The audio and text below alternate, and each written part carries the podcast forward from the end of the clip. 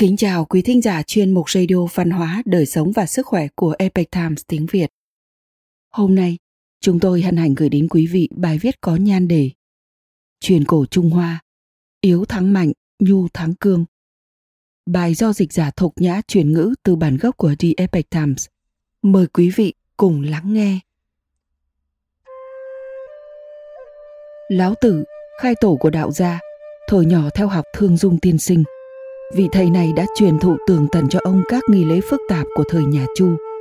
Tuy nhiên, đối với lão tử khi còn trẻ tuổi, việc học quá nhiều các nghi tác xa lạ khiến cuộc sống của mọi người dường như thêm phần mệt mỏi và khó khăn hơn.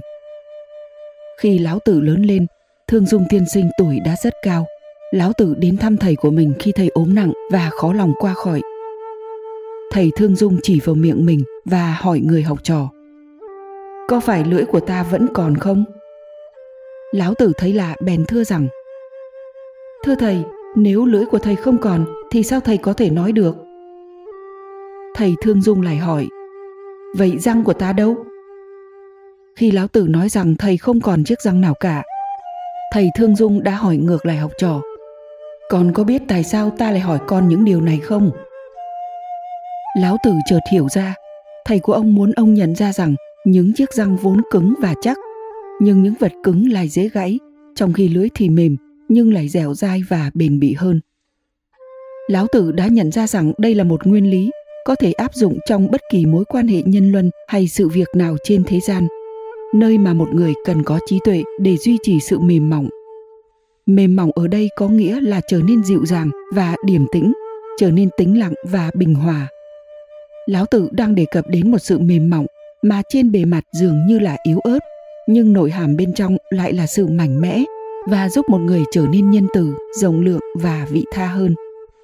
Trong cuốn sách Đạo đức kinh của mình, Lão Tử có viết Trên thế gian không có thứ gì mềm mại như nước, nhưng lại không có thứ mạnh mẽ nào có thể thắng được nước. Ông còn viết rằng Mềm thắng cứng, nhu thắng cương, thiên hạ ai cũng biết thế, mà có mấy ai làm được. Sự thật thường nghe có vẻ mâu thuẫn, trong khi người thầy Thương Dung dạy lão tử các quy tắc lễ nghi của nhà Chu và nhấn mạnh vào sự khiêm cung và tư tưởng khoáng đạt.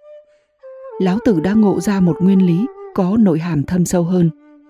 Đạo, quy luật của tự nhiên và vũ trụ có thể từ từ len lỏi vào tâm thức của con người như một dòng nước nhẹ nhàng, lặng lẽ tẩy tịnh và truyền thụ tiêu chuẩn đạo đức cho nhân loại. Quý thính giả thân mến, Chuyên mục Radio Văn hóa, Đời sống và Sức khỏe của Epic Times tiếng Việt đến đây là hết.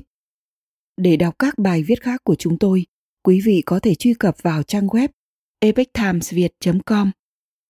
Cảm ơn quý vị đã lắng nghe, quan tâm và ghi danh theo dõi kênh. Mến chào tạm biệt và hẹn gặp lại quý vị trong chương trình lần sau. Kính chúc mọi điều bình an và tốt lành tới quý vị cùng người thân.